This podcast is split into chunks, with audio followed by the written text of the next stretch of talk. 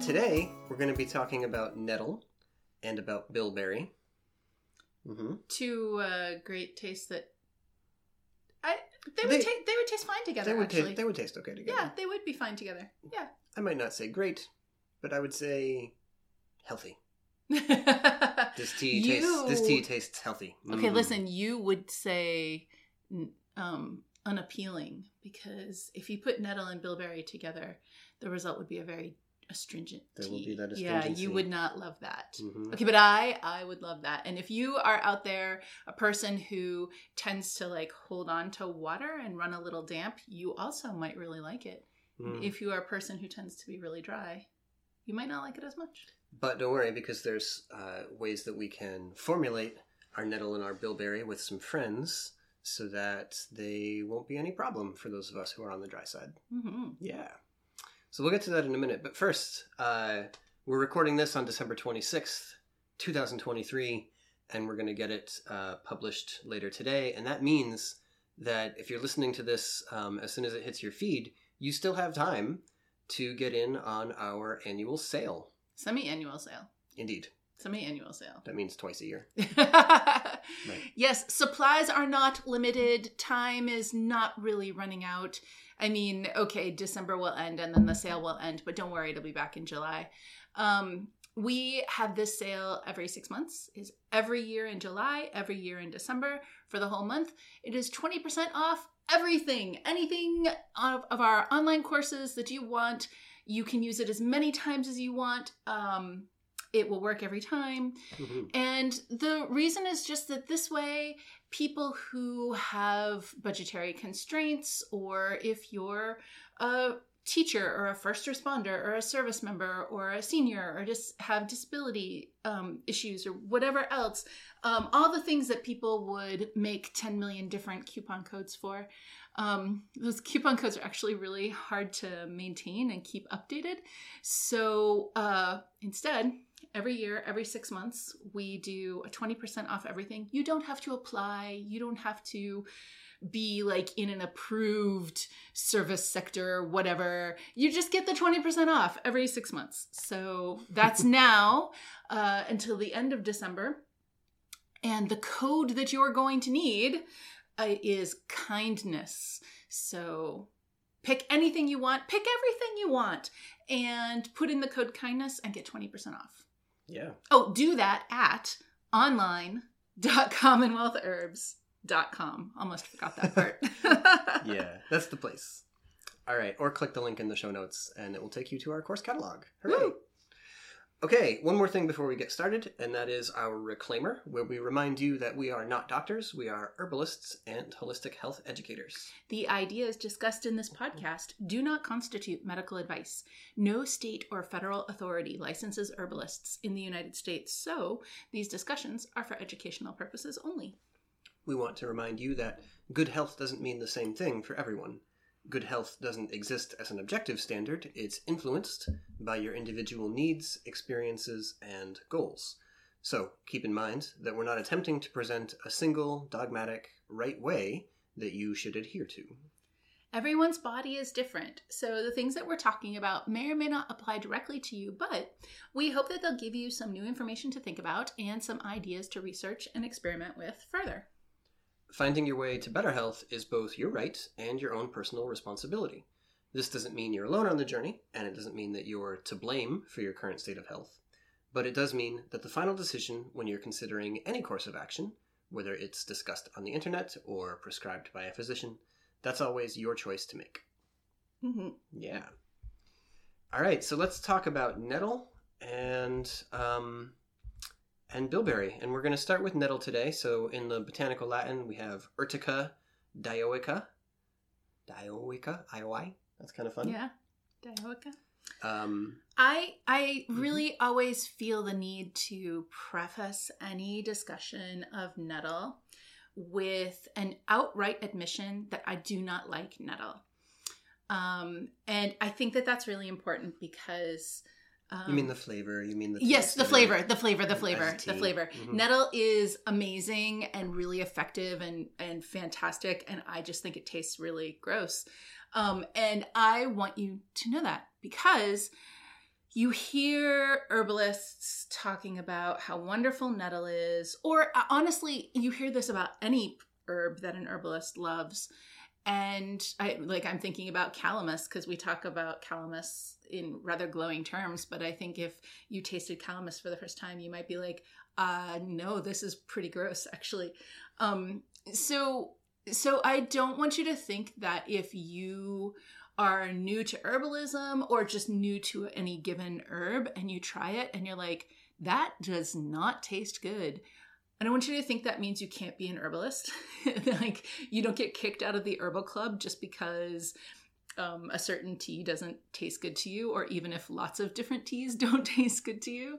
Um, there are lots of ways to make it taste good, and um, it, like the actions and the benefits that you, that you get from it definitely are worth finding the ways to make it delicious Mm. to you but i just i just always like to take the opportunity to say like not every herbalist is out here like mmm tea that tastes like grass it's so delicious like and if you're thinking that it tastes like grass and that's disgusting and you're thinking that means you can't be an herbalist don't worry i also think it tastes like grass and that's disgusting and i just put other tasty things in with it so that it tastes better Yeah, I don't. I don't have as much of that problem. I mean, I think straight up nettle tea.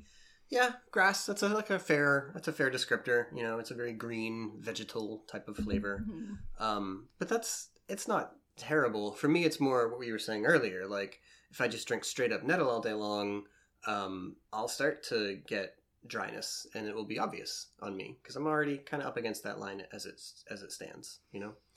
Um, so yeah, that's all right. That's a thing that happens. You know, well, this that actually is a good segue into talking about um, marshmallow, Mhm. which I really want to do um, because the drying aspect of nettles, while that is very great for a body like mine, Mm.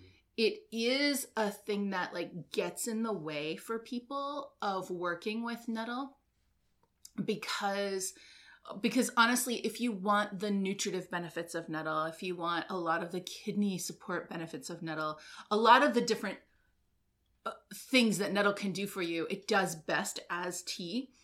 But if you are a person who runs really dry and you're trying to work with nettle really quickly it's going to become super uncomfortable for you because of the drying aspect and that's gonna just make it hard for you to get you know experience with this plant and to and to have the benefits of um, that this plant can provide. So yeah so i really do want to take a minute to talk about marshmallow um in in specific relation to nettle because often we will talk about like oh and if nettle is drying just mix it with marshmallow so that you get the moistening action and that'll that'll help you tolerate the the nettle and when when it is said that way and we say it that way but lots of people say it that way like i know i've i've just said it sort of very quickly like that. But that sort of implies that you're diluting the effect of the nettle by just like putting in this other thing that is just going to counteract the dryness but okay great now i'm only getting half the the nettle that i could have been getting. Um and, and so i really do want to emphasize that marshmallow actually has a lot of the same actions that nettle has but is like as drying as nettle is marshmallow is moistening. Um and so it isn't just oh well if you're one of those sad people who runs dry i guess it's too bad for you that you're only going to get half the nettle in your life because you're going to have to mix it with marshmallow but actually um what that's what's really going on is hey, if nettle is drying for you, don't worry. You can add in marshmallow, which has many, many of the same actions, but with a slightly different mechanism. And you'll be getting the moistening action and a much broader spectrum of the kidney support and the mineral nourishment and, you know, uh, etc. Yeah, some anti-inflammatory effects there. Yeah. Right. Right. Yeah, yeah, yeah. So, um, so instead of just saying, "Oh, and if you're drying, just moisten it with marshmallow," I really did want to take just a little extra minute to be like, uh, "That's actually a bonus for you. That's not like a sad thing. That's like actually an awesome thing." Yeah, so you can combine your nettle leaf, uh, you know, in your infusions together with marshmallow leaf, and that will be a little lighter uh, in terms of adding in that moistening element or balancing out the drying effect of the nettle. You could make that infusion with nettle leaf and marshmallow root, and that will get you closer to a to a balance between the between the two um, opposing factions. um, so you know those are those are options for sure. Try them both, you know, to see how how you feel about what you get, like what the end Mm. result is the the next morning. And by that I mean that these are a really good um, pair of herbs to be doing longer infusions with. You can put your herbs in a jar or a French press, and you can pour on your boiling water and close it up, and then leave it overnight. And then tomorrow, strain it out and drink that in the first half of the day Mhm. and uh, it will still taste pretty good. And I mean, it will taste like no. Okay, so you may need to adjust with some sweetness or some sourness or whatever feels good to you there. Some minty goodness, whatever Yeah, appeals to you. Um, but uh, you do have sort of like you want to hit like a golden hour with this, right? We want to give it several hours, four hours, eight hours, you know, whatever overnight ends up meaning uh, to infuse. But then, Okay, overnight needs to mean more than four hours. Just from a sleep sure, perspective. there. Okay, so some, sometimes we do a long infusion, not overnight. We set it up in the morning. We have it four hours later. Okay, but yeah, okay, we leave it overnight. Um, Just in But- case you were out there being a night owl thinking you could get away with only four hours in your overnight. Yeah. But the thing is that if you leave your nettle infusion for 20 hours, uh, there's a problem that happens and we call it skunking. that is not the technical term, it's just what we call it. Yeah. But it, it's very evocative and Yeah. descriptive about what occurs with the flavor of your nettle when it's been sitting in that water for too long. Mm. So, long enough to get a good extraction. A nice long overnight infusion is cool for this, but too long and it starts to taste a bit off. Yeah. Right? So, you want to catch it in that good moment. Yeah. Um, also, a lot of times people ask, like, well, can I make it and then just store it in the fridge for a couple of days? And sometimes that works. It's like really never my preference, but sometimes that does work. It will not work with nettle. Honestly, uh, also marshmallow is another herb that it does not work with. hmm. The both of them really do get quite funky after the like 20 hour mark. yeah. Yeah. I think in the nettle it's because of the protein, and in the marshmallow it's because of the mucilage, right? But Mhm. both of those they get, you know, they're they start to not smell or taste too good after they've been sitting for a bit. Yeah. Um, now we keep saying marshmallow, marshmallow. There are other moistening herbs in the world, right? You can try to reduce the drying impact of your nettle by combining it with another demulcent herb like linden or even violet. Um, often, if if it's linden and it's violet, you might need to at least have an equal ratio between your nettle and your moistening herb in order to like. I don't think you're even going to really neutralize the drying, but you're going to make it really mild instead of pronounced. Do you know what I mean? Maybe, maybe with linden you might if you really let it get Yeah, um yeah. And depending on how mucilaginous your particular batch of linden is, Right, that, right, right. that varies. yeah sometimes you get a really mucilaginous batch and if you let it infuse for the whole time like the whole overnight Mhm. then that that would work Yeah. Sometimes you'll you'll say, "All right, well, I'm gonna I'm gonna take my nettle tea, but it's gonna be one part, and violet's gonna be two parts, Mhm. right? Because I really, you know, I don't want to have a, a drying drink, but I do want to get some mineral content and some vitamin green. Um, that's a Mm. that's a good way to go about something like that. I actually really like that you pointed that out because um, it it starts to really differentiate the actions of the nettle and emphasize different actions. So if you are blending your nettle with marshmallow, which you might be doing because you're dry and you don't want to get dried out, or you might be doing just because you want both actions. if you're blending it with marshmallow, you're really emphasizing the kidney function um of the pair of both. of of right of both the, the kidney actions of both herbs. And so we are supporting kidney health. We are providing the nutrients that that the kidneys themselves need to be able to do their job um is really like nourishing the kidneys. Um and that's going to be really important especially because uh, one thing that I want to bring up, but we'll do it in a minute, is chronic kidney disease. Hmm. Um, and that's like kind of a broad spectrum. There can be different types of chronic kidney disease. Um, but both nettle and marshmallow um, are really supportive there. And they're herbs that you can work with, even if your kidneys are compromised. They're gentle enough that they're going to provide that nourishment and support without being stimulating in a way that creates irritation so okay so you're you're pairing your nettle and your marshmallow and you're really going full on in that in that kidney direction whether that is um like i think maybe i'm getting a uti and it's not far enough along that i'm needing to have uva ursi but i think maybe there might be one getting started and so i'm to just drink quarts and quarts of nettle and marshmallow all the way through to um, i have chronic autoimmune kidney disease and I'm trying to support my kidneys and make life as easy for them as possible, like that whole spectrum. Mm. Whereas you also mentioned violet or linden, Mhm. and both of those are really heart focused herbs um, and also like relaxing Yeah. herbs. And so if you were working with nettle, um, to get the kidney action, but the reason that you wanted that was as part of a strategy to support cardiovascular health. Maybe there's edema going on, maybe there is high blood pressure going on, and maybe it's still in a place that you feel comfortable managing it with herbs. You don't need to be medicated yet. Um, then you would really be getting that kidney heart connection aspect, like the health of the cardiovascular system and the health of the urinary system, specifically the kidneys, um, really play together in high blood pressure, in edema, in a lot of other um, like coronary problems. So yeah, so that blend really gets you in in that kind of area of focus, even though it still is like Yeah. seated in the kidneys.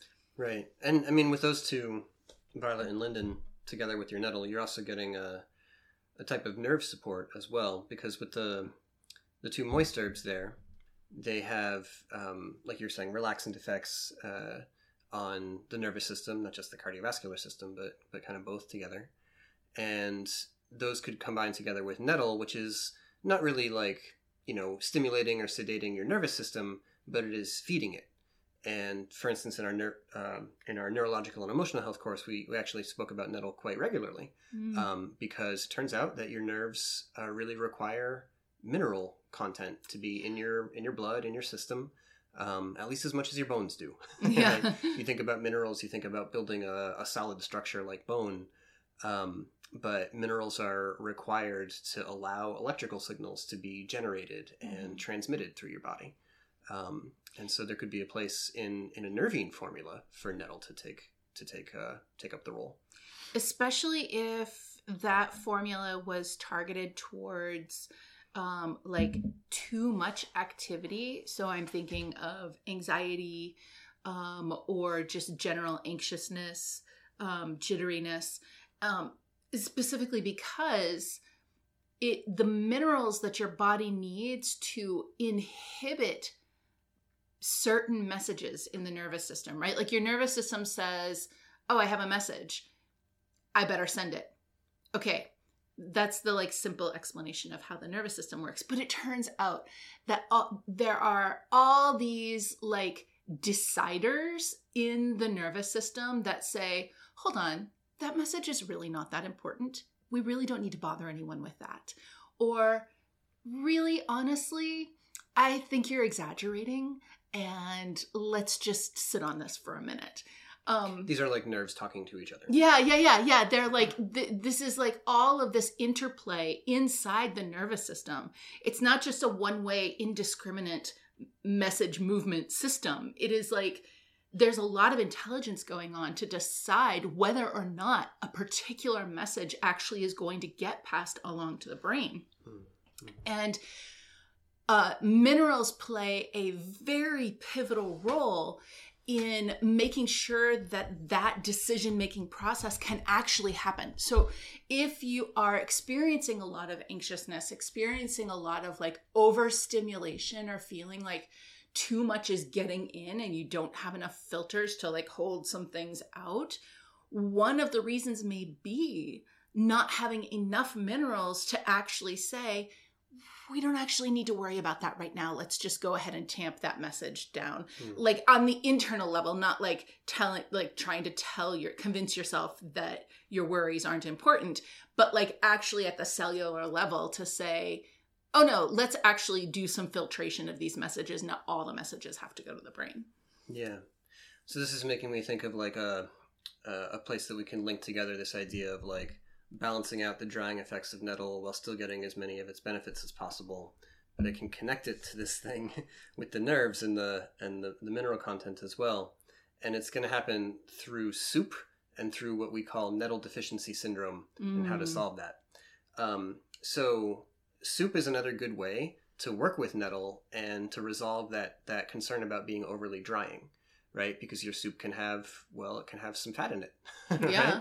you can be making a bone broth and that's going to have some oily elements and you throw some handfuls of nettle leaf into your soup and let that cook down that's going to extract a lot of mineral content plus if this is something you're actually going to eat without like straining out and just keeping the liquid you're going to eat the nettle leaf bits Mm-hmm. and that's the way, if you want to get protein from nettle, that's the way to do it. Because sometimes people will say, yeah, nettle is this excellent herb. It's high in protein. It's a, it's a good alternative source if you're a vegan or whatever else. And then they start talking about taking tincture or even about drinking tea, which I like to do both of those things, but that's not how you get the protein from Mm, nettle, mhm. right? That protein is bound up in the in the leafy plant material or the marc, right? And if you're not eating it, that part isn't really what nettle's offering you today, right? Mhm. You get a tincture, you're definitely going to get the anti-inflammatory action. You're going to get that kidney benefit. Um, you can actually get some blood sugar regulation effect from nettle tincture. If you drink the tea, more of the mineral content comes through in the tea that will release from the plant material, get into your drink, right? So you add that element. But when you make the soup, now you're eating the leaf as well. Mhm. So now you're getting the protein, you're getting all the all the mineral because none of it's like left behind in the marc, you know, and you get some of it in the drink, but not all of it. Mhm. When you eat it in soup, you're getting all of it there together. So it's a good way to go. And especially if what we're looking at is this thing that we sometimes call nettle deficiency syndrome, which sort of means, well, your diet is kind of beige. Um, it's got a lot of processed food, it's got a lot of packaged food, it's got a lot of restaurant food, probably tastes amazing, but it may not be providing you all of the nutrients that your body really wants. And that could be about protein, especially digestible protein. Yeah. Mm. It could be about mineral content. It could be about chlorophyll, which is an always underestimated nutrient, Yes. right? Folate, a bunch of other cool things that come through in your nettle leaf or in your nettle soup. Um, and this whole idea of nettle deficiency syndrome, what does it look like if somebody's like sitting in the clinic or, or sitting in a class? Maybe they're fatigued. Maybe they have a bit of edema. Maybe they have a bit of some neurological issue that might be called depression or might be called anxiety, depending on how the day is going. Um, a cluster of Ma- things. Maybe there's like low thyroid function or even low cardiovascular function, like slow movement in the cardiovascular system. Both of those would be coming from mineral deficiency. hmm Yeah. Yeah, there could be you know issues with cramping or with fluid retention if some of your your electrolytes like magnesium and potassium if those are out of balance. Mm. Um, again, that's where we could get some of those nerve symptoms going on. A lot of menstrual um, irritation, like Yeah. lots of cramping, lots of PMS, Right. slow, sluggish menstruation. Yeah, and really like through hormonal stu- uh, sex sex hormonal stuff all the way up to um, infertility issues, Mhm. right? Like, I mean, you probably have a stack of case files which are person comes in dealing with infertility, trying to conceive, trying to avoid in vitro stuff, and you know the master master power interventions are like let's figure out if you've got food allergens. Let's, let's like eat some more protein and good quality fats, and let's get some nettle into you as much as we can Yeah, and sleep more. and sleep, right? Yeah. And then, you know, a month, two months later, they come back like, ta-da! Look at my pregnancy test. and and like listen it doesn't always happen yeah, no, But I don't, want, I don't want to minimize like struggles people have. Okay. right but it does happen a shocking number like a shocking percentage of the times Right.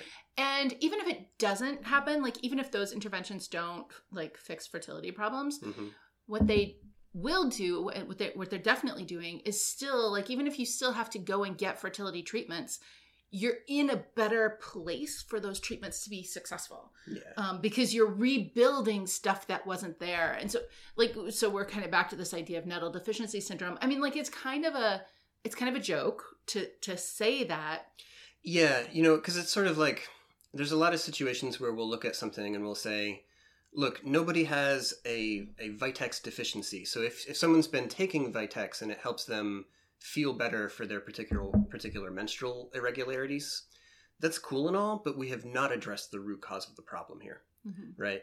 And we, we have a lot of issues with Vitex anyway. you know, it can it can cause depression, it can it can, you know, disrupt things and it's not the cure all that people sometimes make it out to be. But I think even those people would have to admit that it's not about like correcting an underlying imbalance or a nutrient nutrient deficiency or whatever else, and really getting to that to that root cause. Um, but sometimes nettle can address those root causes. yeah Yeah. yeah so you'll have this like whole list of things that nettle can help with and they might look like they're not really related at all i mean Mhm. we've just talked about a lot of stuff that's kind of all over the map of the body Right. but it's and so it's not necessarily always because nettle is like binding to some whatever that is going to specifically regulate your other thing. Yeah. it, it is more about oh you were like seriously lacking in some fundamental nutrients that nettle is providing so that now you can do the work that your body needs to do. Yeah. and and so so the kind of joke around nettle deficiency syndrome is this did used to be a food. It was a very common food. And for that matter plants in general were just much more common foods there was a, a an, an article a paper a something that went around some number of years ago about the number of plant species that humans consumed at a, some point in history versus the number of plant species that most humans in, in like industrialized countries consume today and it was like over a thousand back at some history time species of plants over the course of a year versus like today it's like 10 you know like okay well people are eating like wheat and corn and soy and iceberg lettuce Potato. and potato Mhm. and like uh yeah Yeah. you know Yeah, you get the idea, right? and and so so th- what that ends up with is that there's like this whole um yeah I'm, I'm- in my mind i'm visualizing a pie chart and i'm visualizing like a very large piece of the pie that is just missing from the the like baseline diet of most people today because we're not eating so many plant species anymore yeah. and all that even before we start to talk about oh soil degradation and the plants don't have as much good stuff in it as they used to Mhm. okay but like we're not even eating them at all anymore yeah, yeah. yeah So I mean, you know, nettle deficiency syndrome, a lot of what it addresses and what it gives to you could also be achieved by like making sure you have a big uh, pile of leafy greens on your plate every day. Or it could be dandelion deficiency syndrome. or right? seaweed deficient yeah yeah yeah, So, Yeah. you know, when you get a green nutritive herb like this, it can really address a pretty broad array of problems. And if that's um, the kind of nourishment that's lacking in someone's diet, this is a really great thing to start on. Give it a month or two, give it a season, see what remains after that point. Mhm. And generally, what remains will be a lot less and a lot easier to move from that point than from where you started. yeah Yeah. yeah uh okay so i keep mentioning chronic kidney stuff and i do want to make sure that we talk about that um because chronic kidney issues are becoming more and more common and and like listen if you if you work as an herbalist whether you are doing that work just in your own family or in your community um, just because they know that you like plants and they ask you questions or whatever, or whether you're doing that work professionally as a clinical herbalist, um, the kinds of people that we work with typically have chronic illnesses, have autoimmune illnesses, have long-standing or and or complex health problems um, simply because if they didn't, we wouldn't see them, right? Like when it's something quick and easy, uh, then yeah, they might come to us if they're already like plant people. But when it's quick and easy, they may also just go to their doctor and get an antibiotic and be done with it. You know, like there's just, or they might just do nothing. There's there are a lot of options for quick, easy slash not really irritating, like irritating but not really serious things. But when it starts to get really serious and complex, um, the the conventional medical system is maybe they can address one part of it, but they don't address the whole complexity very well. Hmm. And so people who have complex health issues are the people who tend to seek help in more holistic kinds of ways because they're trying to deal with the interconnected interconnectedness of different chronic issues or um, just yeah. the complexity of their their state. So mm-hmm. my point here is that um, we we do tend to see larger percentages of those kinds of things, which means we have to be prepared to deal with them. And but it also kind of skews our um, perception maybe of the general population. Like i am seeing tons of chronic kidney stuff and and accelerating chronic kidney stuff. So you know 10, among students clients y- yeah yeah yeah. 10 and and 15 and even 20 years ago maybe i would talk to somebody about kidney issues like once a year you know it was not super super common. Or you know chronic kidney issues. I'm not thinking right. about a uti but like somebody with autoimmune kidney disease or something like that. Yeah. And you know you can you can step back and be like so what what would cause a population of people to experience higher rates of a problem like that? Mm-hmm. and with the kidney we can look at a bunch of different things right? Um you know one of them is simply the the that it's going to rise together with rates of pre-diabetes and type 2 diabetes mm-hmm. which have been on an uptick for many decades at this point but yeah. you know it hasn't really slacked off that much um, you know in there it's because when you have uh, these problems you have more sugar in your blood that makes it thicker that makes it harder for the kidney to filter mm-hmm. that gives the kidney more job to filter sugar out than other stuff that mm-hmm. should be mm-hmm. should be resolved and so it starts to struggle right so mm-hmm. there's that and then of course now well we've got covid and I know you're probably sick of hearing about COVID every episode, but look, it can have impacts on kidney tubules and their capacity to filter and to sort through everything in the blood and, and function well. So it's it's one of many sites in the body that struggle with that infection mm-hmm. and, and its impacts. Um, and just also general rates of autoimmunity are increasing pretty pretty drastically. Um, and so if we're if we're looking at like well all auto across the board autoimmune issues are rising okay that means that we're going to see more autoimmune kidney disease too just because all the different types of autoimmune issues are rising. the, the rising tide lifts all kidney shaped boats. Yeah right. yeah okay. So okay so chronic kidney ail- uh, ailments. That is one really cool thing for nettle because a lot of our kidney herbs especially when you're thinking in terms of UTI, are really too stimulating for somebody who has chronic kidney issues. Mm. Uva ursi, juniper berry mm-hmm. could be irritating. Yeah. You know? Yeah. But um nettle is actually n- not just not too stimulating, but also really beautifully supportive for somebody with chronic kidney issues. Now, again, we definitely need to take the energetics into consideration. And if it is a person who runs dry, um, then of course we're going to put in the marshmallow. We're not even going to feel sad about it because the marshmallow is going to be providing a lot of what we need to do this work as well. Both uh, both marshmallow and nettle are super helpful for chronic kidney issues. Um, but that is I think just a really beautiful aspect of nettle that it is it, it's really common. It grows it, it will happily grow nearly and anywhere.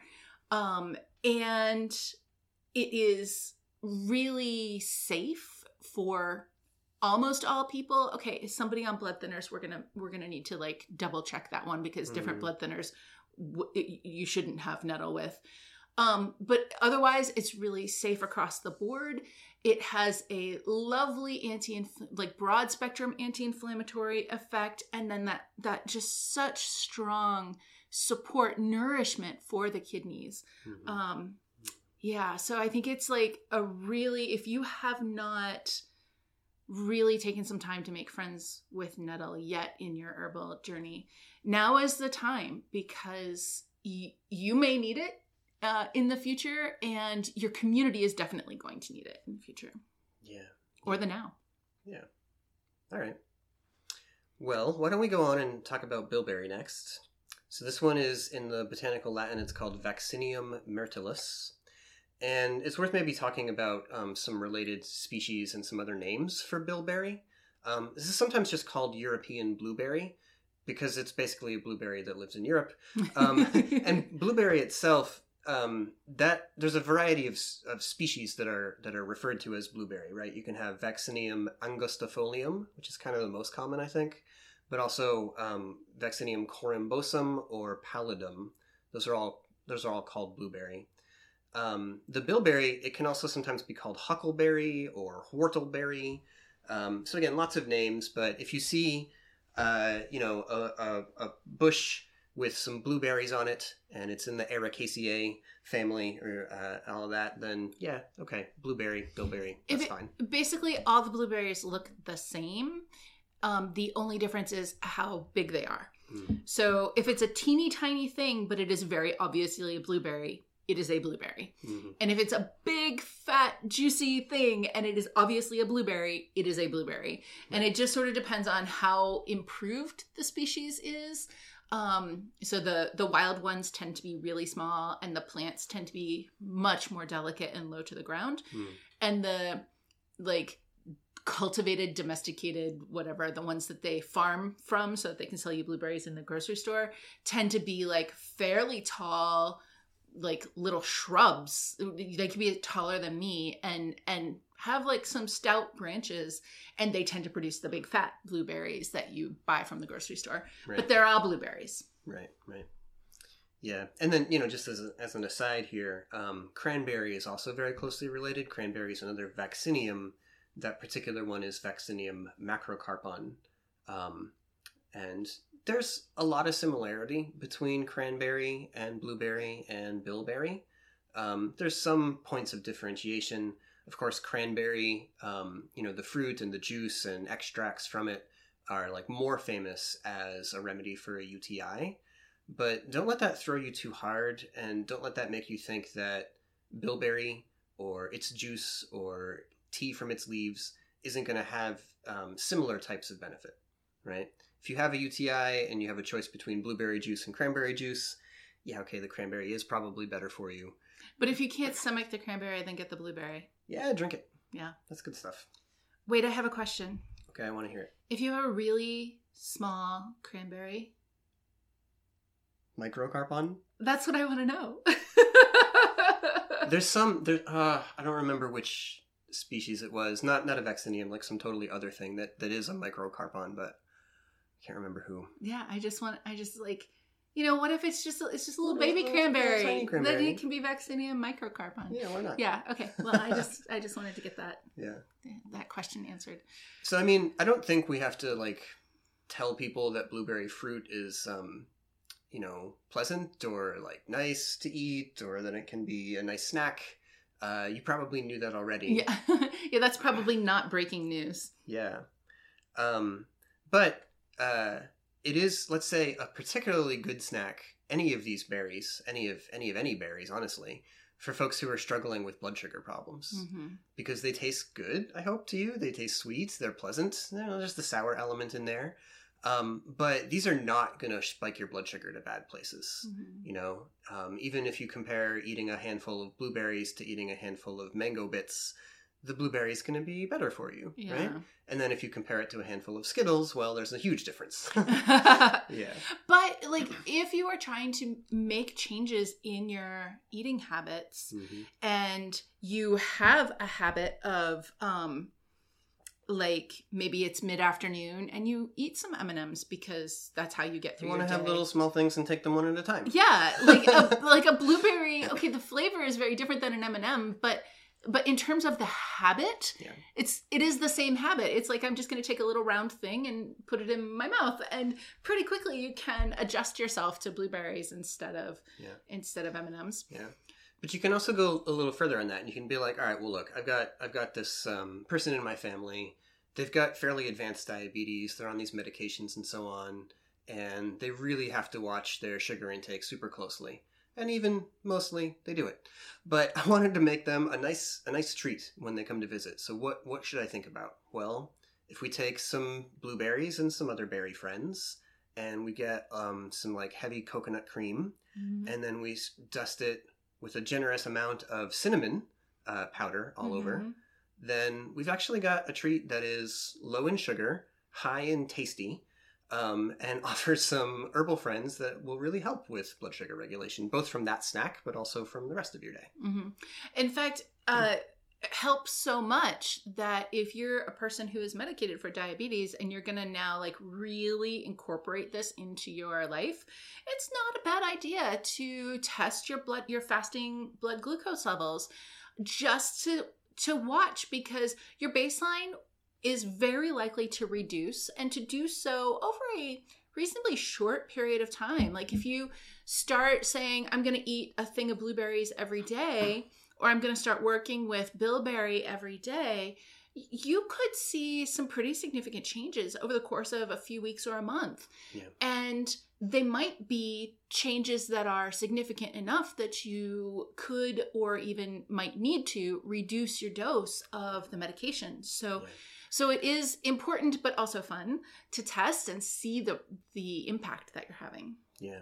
With these herbs that can help to regulate blood sugar and, and improve how your body manages that, we're always thinking about them in the context of someone who may be medicated, um, just because that, that tends to be how that plays out, right? Mhm. um, the one of the nice things here um, about about about working with these herbs is that even if somebody is like we say you know they're taking these medications that's helping them to get their blood sugar into a better place it's worth knowing that those medications especially the the, the newest ones like ozempic and wegovy and those are both names i think for semaglutide Yeah. right Yeah. but I think Ozempic is probably the name people know best about that. Um, when those were approved, both for diabetes management and the newer step for for weight loss, the the clinical trials weren't done like go and eat your normal diet, do whatever you've been doing, but now we give you this drug. Mhm. They were we give you this drug and we give you diet advice and we give you exercise instructions and like journals to make sure that you keep up with them and all of that kind of stuff. So it's it's not so much that like there's a world where that people are supposed to be taking the drug and then maybe if they're lucky they get instruction about like you know diet and exercise and so on. The way the drug was intended was for all of these things to be happening at the same time. Mhm. And so when we're talking about like dietary changes that can improve blood sugar regulation, like reducing sugar and getting more protein or whatever, when we're talking about like, well, what are going to be your snacks, you know, and how can we get blueberry and bilberry and cinnamon into them for you? That's that's that is like complementary work, you know, complementary and alternative medicine, but it's also necessary, all right? That's supposed to be part of the plan. And and and again, just to really emphasize, the studies were done with that. So, like, if you say, "Oh, well, this study says that metformin or Ozempic or whatever is going to control my diabetes," it's important to regulate to recognize that the study was not done with the only intervention being the medication. The study Right. was done with a cohort of interventions, one of which was the medication. Right, right. But the and, pro- and so when you know when you see these commercials or these these case reports or these like glowing reviews or whatever you know these people lost 10% 15% of their body weight when they took this that wasn't the only thing that changed for them Mhm. you know And the problem is that most people are not getting that counseling. Um, and, and it's not because like the medical establishment is trying to hide something from you. A lot of times it's because that education hasn't filtered down to your actual practitioner. A lot of times it's simply because your practitioner does not have time. Um, they they have to see you know 15 20 25 patients a day and they don't have a lot of time to educate patients on exactly all of the nuances of things um, there just simply isn't enough time to see 25 people and do all that education. So it's not like some kind of nefarious conspiracy or anything like that. It's just that the the system doesn't support the kind of counseling that needs to happen for, yeah. for, all people actually no matter what you whether it's diabetes or whatever else. Yeah. Yeah. So you know for any of y'all listening who are who are practicing herbalists or clinical herbalists um, this is a really important thing to kind of put into your mind and to be able to explain to other folks because um, it can really help to kind of bridge that gap you know or cover mm-hmm. that cover that space um, between what people expect and what they're really going to need to do if they if they want the results that they're hoping for. yeah. yeah. And it's it's it's just another place where like we don't have it doesn't have to be either or. It doesn't have to be black and white and binary in all the ways that I'm trying to say the same thing here. Um herbalists and conventional medicine can work together. This is just one of a million ways that we can support somebody's goals with their conventional pharmaceutical strategies with our herbs and holistic strategies like like we can say oh great you've been put on metformin uh, there's probably a bunch of stuff that they didn't have a chance to tell you. So first let's find out if they did. And let's look at how we can also be supporting that safely um, so that we can get you the best possible outcome.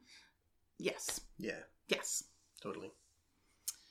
Um, okay, well, speaking of the best possible outcome, and here we're talking about blood sugar management and diabetes and everything else, Bilberry um, and all of its friends, all of its vaccinium buddies, um, are really supportive of cardiovascular health, very specifically to the blood vessels themselves. Hmm they help to repair damage in the walls like the actual structure. You can think about bilberry as like infrastructure week right? It's like if you just imagine that your blood vessels are roads throughout your body where all of the del- delivery trucks are driving to drop off all of the resources to all of the cells in your body. And just from the normal wear and tear of life uh, exactly like the roads in your community roads get potholes. So do blood vessels. They just have damage that happens and it needs to be repaired. And that is normal. That is just the way the body works. So, okay, all throughout history, every time that human animals went around eating berries, it was like, oh, great, now I can repair some potholes in my blood vessels. okay, but as humans have progressed, it turns out that we have developed our society in certain ways that create many more potholes. Um, partially because we no longer consume the foods quite so regularly that help us repair the potholes, which means that we've like cut our repair staff. But also, um, foods that are introduced, that have been introduced over the past like 50 to 100 years, are often things that directly create damage in the vasculature. So if you're over there thinking about sugar, you're on point. Uh huh. exactly. Or like canola oil or a lot of the other industrial seed oils. Um, so then another factor, and this is a factor that we discovered, uh, or it may have been discovered sooner, but it has been like brought into the mainstream medical science through COVID, though COVID is not the only virus that can do this. Mm-hmm. Um, but COVID directly damages the the walls of the blood vessels, and that damage creates cardiovascular problems. It creates organ problems too, because even if there was no damage to the organs caused by COVID and other types of viruses, there is, Which but there is, yeah. but let's say there wasn't. when we damage the delivery network, then the organs and each individual cell they're not getting the resources that they need to function you know not even optimally but just like passingly you Mm. know Yeah. so so this damage to the blood vessels is why we see in a diabetic for example we see the diabetic neuropathy and all the way down to wounds not healing in the feet and even like having to amputate toes it really is coming from the damage to the blood vessels Right. But also uh, blindness. Right, like the- in the other direction, which, is another yeah. another risk, uh, another another major risk for people who are diabetic, and it, especially if it's not managed well over a period of time, there can be a lot of damage to the eyes. Why? Because the eyes have uh, a lot of these capillaries, these tiny blood vessels that are most susceptible to the kind Mhm, of damage that you're mhm. talking about. You know, it's not going to be like like an enormous vein that you can see in in, your- in your wrist, right? or like uh, you know something like that. I mean, well, unless you're talking about varicose veins, in which case, like that, a lot of that is this kind of damage. There are True. other p- things playing into that as well, but True, this is one of them. Yeah. But you know, you're a tiny blood vessel. You're mostly wall, right? Yeah. So there's you know there's more more of that to, to get harmed. But so you know, in the eyes, um, that's a place where where that damage can accumulate, and you know people can get the diabetic retinopathy, right? Like the Mhm. retina is being damaged Mhm. because of that. Um, we can kind of swing back around to you know if you look in some older herbal books, you'll see references to bilberry being beneficial for eyesight and for eye health Mm-hmm. especially again over the long term of a person's life. Um, and like you can make that connection through this kind of knowledge right, you can say well what how could an herb make a benefit for the eyes? Like what's special about the eyes? What kind of tissue is in the eye that this herb can access and act upon? Um, and we can we can see that through these these uh, these capillaries these tiny blood vessels here um, with bilberry right you're getting you're getting at least two types of effect that are protecting these tissues. There's that one of like directly providing these like structural elements that keep them strong and flexible and able to not get you know uh, oxidized or damaged or full of potholes. Um, but then there's also that effect of bringing down the blood sugar in the system as a whole, right? Because the more sugar is around, well, the more damage occurs. Um, it's like it's like uh, gasoline that can spark up any little fires that are there, Mhm. take a little pinprick of inflammation and make it into a wound uh, in those tissues. So we can kind of see those actions um, reflected in the capacity of this herb to protect your eyes or even to to you know improve uh, eye health. Yeah a- and again that's it's one of those things where if you google bilberry you'll see like oh it improves eye health and it improves heart health and you might be like what i don't understand why those things it's just like some kind of magic i don't know why do those Yeah. go together right, right. and it's it's because it's it's about the blood vessels Yeah, Yeah. yeah. Um, when I was first learning herbalism with you, Mhm. uh, first couple of years, I I had laser eye surgery done, and the version I got was called PRK. It's done directly on the surface of the eye instead of like with LASIK. They kind of make a little flap and peel that back and then reshape in the middle layer. Um, I got the one done right on the surface, and the downside is the recovery period is like lie in a lie in a dark room for a week. So that was actually really interesting from like a sleep perspective. and what happens when you don't have bright lights on in the house for a couple of weeks and, and all of that. It was it was a cool experiment. But um, I took bilberry for a month before that surgery and a month afterward, and um, I think it made a difference because my eye doctor said I had the best recovery he'd ever seen from that particular operation. Mhm. Um, and you know now it's 10, 15 years later, and I can still see all the needles on the pine trees out there. My eyes are doing i great. can't even see them with my glasses on so so yeah i uh i think that's that's a, a little anecdote um, Mhm. about the the benefit that bilberry can have there they're in more of an acute it, it situation right, Right, or right, uh you know it's not like a chronic lifelong thing it was a, a specific incident Yeah. that i was preparing for and then recovering from you know, I want to also um, make just a little connection here with all we're talking about all these different kinds of vascular damage Mhm. and and diabetes and cardiovascular disease, but I want to tie in cholesterol because cholesterol, the the individual cells of cholesterol, one of their many functions in the body is to fill in the potholes, to make a little scab inside your blood vessels so that the wall of the blood vessel is able to heal, just like a wound on your skin, and you get a scab, and then underneath the scab, the cells are healing. The same thing happens on your blood vessels. And so when we when we look at bilberry, cranberry, etc., and we see claims that they can lower cholesterol levels, again, that might sound like this is ridiculous. How could that possibly happen? Well, it's happening because it is healing, it is improving the ability mm. for those blood vessels to heal and and restore themselves. And the more that they can do that, the less requirement there is for cholesterol. If you have a lot of wounds on the inside of your blood vessels, your body will say, "Oh no, I have to produce a lot of cholesterol right now so that I can get scabs on all those wounds so that I can heal my blood vessels. Well, if you just keep getting wounds on top of wounds on top of wounds because all the different factors in, in modern diets and whatever else that create those wounds, uh, then you're just getting scabs on top of scabs on top of scabs, which inside of the blood vessels, that is a big old clump of cholesterol. And ultimately that's going to cause a lot of problems because i mean i think probably if you had scabs forming and reforming on your skin that would also you'd get scars and, and other kinds of things too. Um, we don't think of it in the same way because we can see a scab on our skin and we can't see this stuff happening inside our blood vessels but it is like the same thing. Um, so yes. So uh, these berries they're pretty great.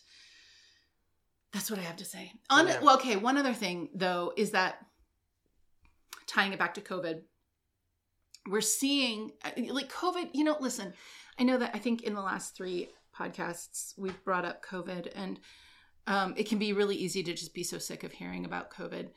But the reason that it's important to talk about it is because the important part of COVID is not the coughing and the respiratory whatever. I mean that can be quite serious and it can right. be a really big problem but but um the that is sort of an acute problem and hopefully hopefully most people can get through that part. It is not always the case. Um uh, that part can also be fatal.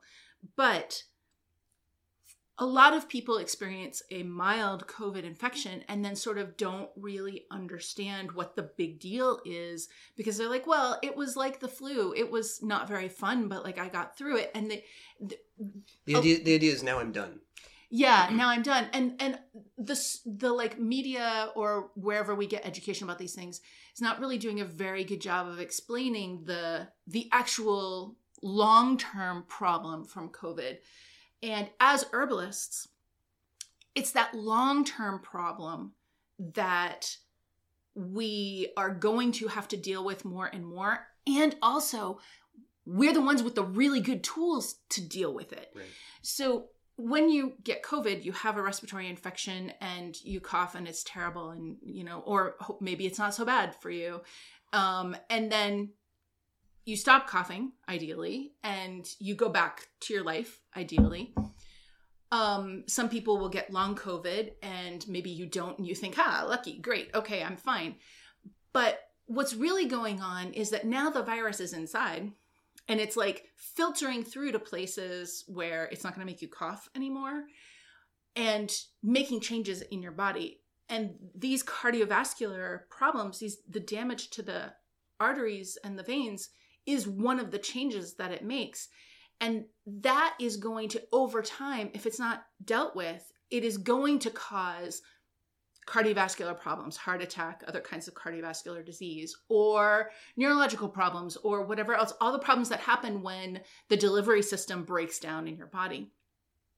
And it there really aren't pharmaceuticals that tell your body you should repair all the blood vessels now. Like that, there's not a drug for that, but there are herbs for that. And so if we just look at the whole population, because at this point, most people have had COVID at least once. If we just look at the whole population and say, okay, we know that there are these long term problems that COVID is causing. And we know that there are herbs, some of them quite pleasant, like blueberries, that can actually stimulate the body to do the repair work for that kind of damage. I mean, if you ask me, we should like we should be investing at the federal level in blueberry farms so that everybody gets blueberry deliveries every every day or like every morning. Like the milkman used to be like he would show up and bring the milk whatever. no we can show up and bring the blueberries so that everybody's blood vessels can be repaired. Yeah. No it would be pretty great. Hmm. anyway yes yeah, so go ahead. yeah maybe maybe one twist on all that. Um what we've been saying about blueberry and huckleberry and whortleberry and also cranberry basically. A lot of this stuff also applies to mulberry and to strawberry and definitely to goji berry, raspberry, blackberry. Right. Let's go wild. Schizandra, why not? Yeah. right? Um, a lot of the berries share many of these effects in common. Mm-hmm. You can even look at them through the lens of taste, right? These berries tend to be a little bit sweet and a decent amount of sour. Um, sour is connected in traditional medicine and in practical experience and just empirical observation to managing fluids in the body, draining out excess fluids. Mm-hmm. In the ancient world, people would look at someone with type 2 diabetes, and the first thing they would see would be the stuck fluid and the, the edema and the, the fluid bloating on the body. And they would say, Well, I'm going to give you sour berries. I'm going to give you sumac berry. That's mm-hmm. a really mm-hmm. good one uh, because that's going to help to drain that excess fluid out. But we can look at it now and we can say, well, yeah, but at the same time, you've got these anthocyanins protecting the blood vessels, you've got these beneficial impacts on insulin sensitivity throughout the body. Those are going to add extra layers of, of benefit to a situation like that. Mm-hmm. Um, and so, you know, if you're hearing us talk about blueberry and you're like, well, I don't have any huckleberries or whortleberries around me, uh, but I do have um, what aronia berry. Great, mm-hmm. go for it. Yeah. Right? Um, if you if you happen to be in the Amazon and you have um, acai berries, uh, yeah, that's the one. Yeah, you don't need to import them, yeah. but if you already live there, then go right ahead. Right, right. You know, we can also look at this from the sciency perspective. We we look and say at the the taste that is similar between them all. But there's also appearance that's similar between them all in that they are all these deep colors of reds and blues. Mm-hmm. And the pigments that like the actual molecules that make the red and make the blue have specific functions in your body. It isn't like they represent a function. This just always I, I, this blows my mind every time. the color red, the the molecule that makes that color is the molecule that does a lot of this anti-inflammatory work and cellular repair work in your body. The same for the color purple, the same for the color blue those pigments they look cool with your eyes, but once they get inside your body, they are going to work. They are doing stuff in your body to improve your infrastructure. Mm-hmm. Um, and so when we see these berries and they all have these colors, now, okay, listen, that doesn't mean that any red berry in the world yeah. is going to rebuild your blood vessels because some right. of them are poisonous. Like, like please don't, don't go those. be like, oh, I'm going to eat my bittersweet nightshade berries and I'm going to eat a, a handful of pokeberries all at once. And I'm going to eat you berries. Yeah. Like, yeah, don't do that. Yeah, don't no. do that. No, no, no. so we're, we are sp- specifically talking about the edible berries yeah. that have like stick to those. Right. Um, but these color, oh, elderberry falls into this category as well. Like if you hear about elderberry, you're always thinking about like, oh, it fights the flu. It, right, but also it rebuilds your blood vessels. That's really cool. Mm-hmm. Yeah. Yeah. Cool. So yes, enjoy your berries. Yes. All right, great. I think uh, so, I, was there another one? No, but I do think that we should emphasize, especially since we have talked so much about cardiovascular cardiovascular health in this episode, we should emphasize the cardiovascular health course. Oh yeah. Um, which uh, especially if you were like, hold on, cholesterol, like what you just said about that kind of blew my mind. um, uh, and if you are thinking about repairing the cardiovascular system post COVID, if you're like any of those things. If you're thinking about, uh, I need to do better for my blood parameters after my holiday eating habits. Yes, have, yes, uh, yes, have, yes. Have gone to their fullest extent. Yes. Well, all of that is in the cardiovascular health course, which until the end of December is 20% off with the code kindness, Mhm. uh, you will find the cardiovascular health course, along with all of our courses on urinary health, digestive health, clinical herbalism, herbal business stuff, like all sorts of things. Medicine making, formulation, we've got you covered. Yes, at, are you ready? You can type it in your phone right now. It is online.commonwealthherbs.com. hmm And there's a link in the show notes. All right. That's it for us. We'll be back again soon with some more holistic herbalism podcast for you. Until then, take care of yourselves, take care of each other, drink some tea, Drink some tea and huckle your wortles if, if you can. with your microcarpons and your macrocarpons. All right, everybody. Bye. Bye.